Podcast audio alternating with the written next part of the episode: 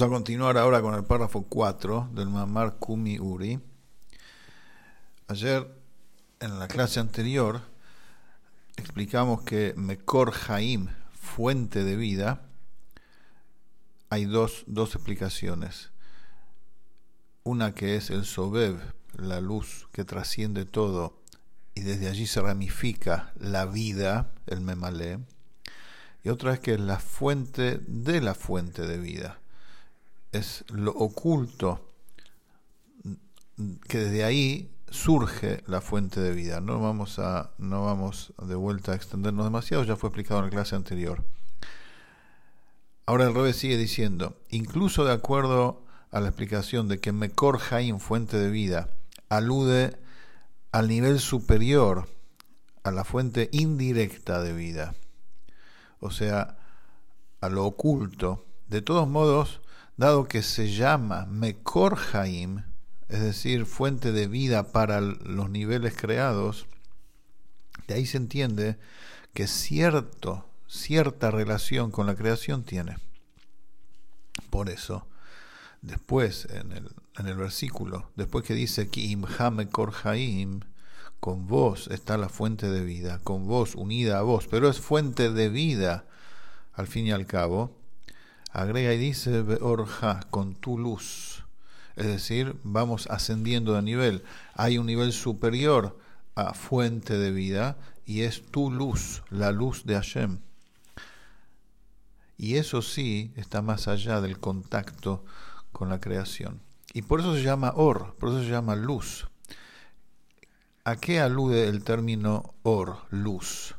¿Por qué los cabalistas y los rebes de Chabad usaron el término luz para hablar de lo que emana de Hashem. Porque luz está unido a la fuente lumínica y es tiene las cualidades de la fuente lumínica y toda su función es decirnos hay una fuente lumínica. O sea, la luz no es como la luz del sol. La luz del sol calienta, la luz del sol hace crecer plantas. La luz del sol no solamente nos dice hay un sol, la luz del sol activa también, tiene fuerza de activar por fuera del sol. En cambio, esta luz divina, que estamos hablando acerca de Hashem, que emana de Hashem, es, nos dice acá está Hashem. Es decir, es como que si Hashem no dejaría que se sepa de él, nadie sabría de él y solamente él. La luz en este punto significa que Hashem deja en algún punto que se sepa de él, esa es la luz. Es decir, la luz no tiene nada propio. Lo llamamos luz para ponerle algún nombre. Es, es una forma de decir. Pero es Hashem dejando saber que Él existe. Esa es la luz de Hashem. Entonces, eso no se puede considerar fuente ni raíz de nada. Es simplemente él hablando de él mismo. Y el versículo dice, Orja, tu luz. Es decir, más allá del concepto recién, explicado, que es, que es él hablando del mismo, es tu luz. Es la luz incluida en él. Es decir, más profundo todavía no solamente él hablando de sí mismo, él pensando en sí mismo. Es el concepto de Hora Kalul Beatzmuto, la luz incluida en su esencia. Él pensando acerca de sí mismo. Es decir, ¿Hashem necesita pensar acerca de sí mismo? No. Hashem es él y punto. ¿Por qué, ¿Por qué piensa acerca de sí mismo? Es como si fuera ya una, manifestación de sí mismo para sí mismo. Es como en el pensamiento de la persona, salvando las distancias. La palabra sirve para manifestar al otro lo que yo pienso, pero el pensamiento está en mí, unido a mí, y sirve solamente para que yo sepa lo que yo entendí, pero está en mí. Así es esta luz, entre comillas, de Hashem, que está en él. Es él pensando acerca de sí mismo. Ahora, ese nivel ese pensamiento de Hashem en él mismo está totalmente más allá de la creación, porque habla solo de Él y está en Él. Por eso mismo, para que se produzca la creación, tuvo que existir, tuvo que, darse el, el conocido Tzimtzum, la contracción, la ocultación o el silukaor, el retiro de la luz. Es decir, ¿qué significa el retiro? No se retiró nada, se ocultó. El concepto del primer Tzimtzum, de la primera gran ocultación, es precisamente eso, que su manifestación infinita, y más todavía, él pensando acerca de sí mismo, pasa a nivel oculto. ¿Cuál es el, qué significa esto? Una persona, un maestro, piensa, entiende para sí mismo. Se enfrasca en su eh, tema, en su libro, y nada existe más allá de él y su tema. Ahora tiene que enseñar. Cuando llega el momento de enseñar, deja de pensar para sí mismo y empieza a pensar cómo voy a transmitir esto al otro. Entonces, ese es el concepto del Tzimtzum. Ahí comienza, es el punto de partida de la creación en Hashem mismo. Cuando él deja de pensar en sí mismo como si fuera, es decir, pone en segundo plano ese pensamiento acerca de sí mismo y le da preponderancia a su pensamiento acerca de un otro. Y ahí emana una luz de él como si fuera hacia afuera. O sea, él piensa de un otro, está en sí mismo pero piensa de un otro. Entonces dejó de ser él consigo mismo.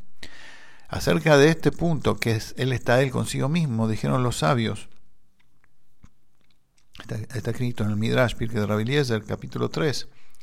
Hasta que el mundo no fue creado, existía solo él y su nombre. Hasta que el mundo no fue creado significa, explica Hasidut, acá al Rebe, significa antes del primer Tzimtzum. Antes de que él decidiera empezar a pensar en un otro, ¿qué existía? Solo él y su nombre ese pensamiento, esa luz incluida en él, de vuelta luz acá es una metáfora, porque dijimos que luz significa algo que habla acerca de, él. Entonces, él pensando en sí, ese, ese pensamiento se llama su nombre. O sea, es otra forma de comprender el tema. ¿Por qué se llama su nombre? El nombre de Hashem. Porque así como en la persona, el nombre propio de uno, está en, es, está en función exclusivamente para que cuando lo llaman a la persona, ¿qué pasa? Lo llaman por su nombre, la persona se da vuelta, la persona reacciona. El nombre en sí mismo no tiene ningún significado, el nombre en sí mismo no tiene ninguna sustancia ni existencia propia. Es simplemente una forma de llamar al otro y está en función del otro y está, es completamente secundario a quien porta ese nombre. Así también esa luz, esa, ese pensamiento de Hashem, cuando él está consigo mismo, le decimos que es su nombre, porque está, es completamente secundario y anulado a él, nada más que eso. Para que comience a generarse la creación, Hashem tiene que pasar a modo oculto, o sea, tiene que interrumpir esa forma de ser y decir, bueno, voy a empezar a pensar en un otro. Como sea, el punto acá es que Orja, tu luz, no es Mekor Haim, no es fuente de vida, porque es Hashem pensando consigo mismo. Y lo que el Rebe va a seguir explicando acá, ya comenzó, y lo dijimos en clases anteriores, de que este es el este pensamiento de Hashem consigo mismo es la Torah. O sea, cómo, cómo Hashem piensa acerca de él, ese es el origen de la Torah, que después se va a desarrollar y se va a adaptar. Cuando él empieza a pensar acerca de otro, entonces la Torah ya empieza a adaptarse. Cuando eh, se empieza a, crear la divinidad del mundo de Atzilut y la luz se inviste en los Kelim, ahí la Torah empieza a manifestarse cada vez más.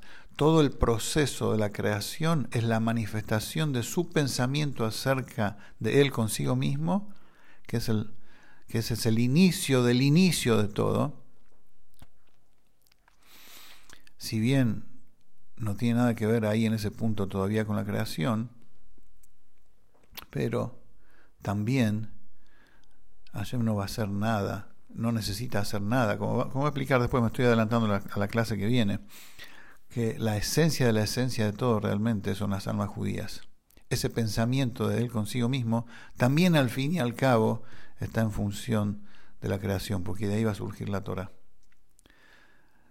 Pero es diferente al Mekor Jaim. El Mekor Jaim, la fuente de vida que hablábamos antes, es la fuente de vida del mundo como estructura, tanto espiritual como física.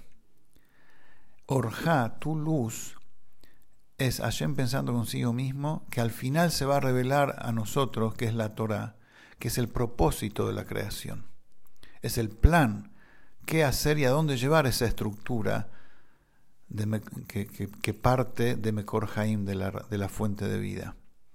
O sea, más profundo es el plan de Hashem, que es la Torah. Y vamos a ver las clases, las clases que vienen, que más profundo aún son las almas judías que son una sola cosa con Hashem.